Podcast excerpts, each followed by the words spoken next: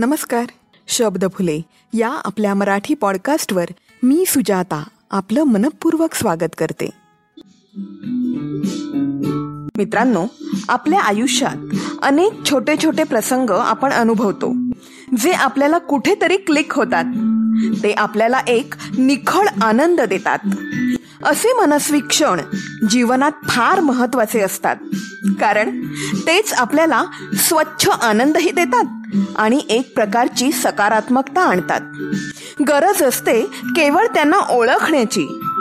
तर मित्रांनो नेमकं हेच व्यक्त करणारा एक ललित लेख आज मी ऐकवणार आहे जो लिहिला आहे डॉक्टर अशोक कुलकर्णी यांनी. आणि त्या लेखाचं नाव आहे ॲनिविओला तो जादुई क्षण. ऐकूयात. ॲनिविओला ॲनिविओला हा शब्द जी ए कुलकर्णींचा.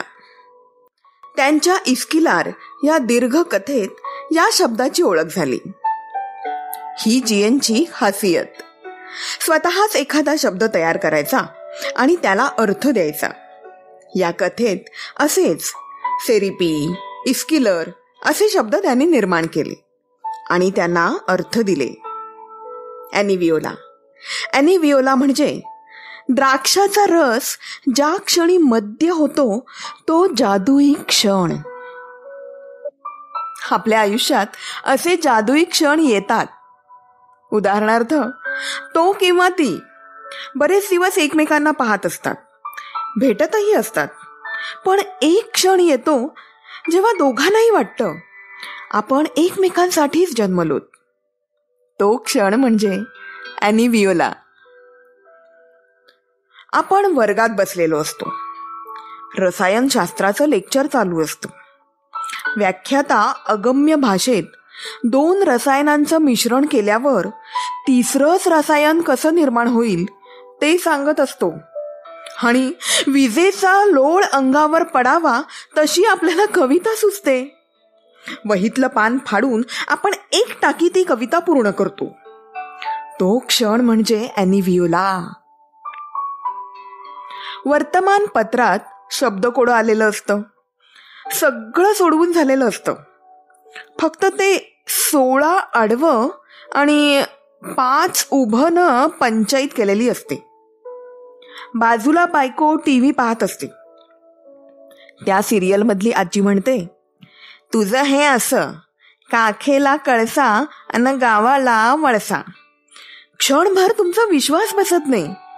सोळा आडवचं उत्तर मिळालेलं असतं. पाच उभं आपोआप पूर्ण होतं. हा क्षण म्हणजे ॲनिव्हिओला. खिन्न अवस्थेत तुम्ही गच्चीवर विचार करत बसलेले असता. सहज तुमचं लक्ष समोर जातं. पश्चिमेच्या आकाशात इंद्रधनुष्य उगवलेलं असतं. तो क्षण म्हणजे ॲनिव्हिओला अस्वस्थ अवस्थेत तुम्हाला रात्री जाग येते. एकटीच असता तुम्ही घरी. आता झोप गेली म्हणून तुम्ही येरझारा घालायला लागता. सहज म्हणून जपून ठेवलेल्या रेडिओचे कान पिळता. आणि आणि त्यातून लताच्या स्वरातलं तुमचं आवडतं गाणं लागतं. हा क्षण म्हणजे ॲनिव्हिओला तशी ती तुमच्या मित्राची कविता. तुम्ही अनेकदा वाचलेली. पण त्या दिवशी तुम्ही हार्मोनियम घेऊन बसलेले असता. उगाच आपलं गंमत म्हणून.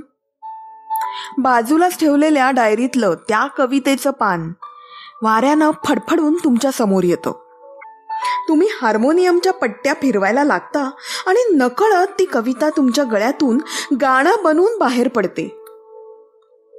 हा क्षण म्हणजे ॲनिव्हिओला.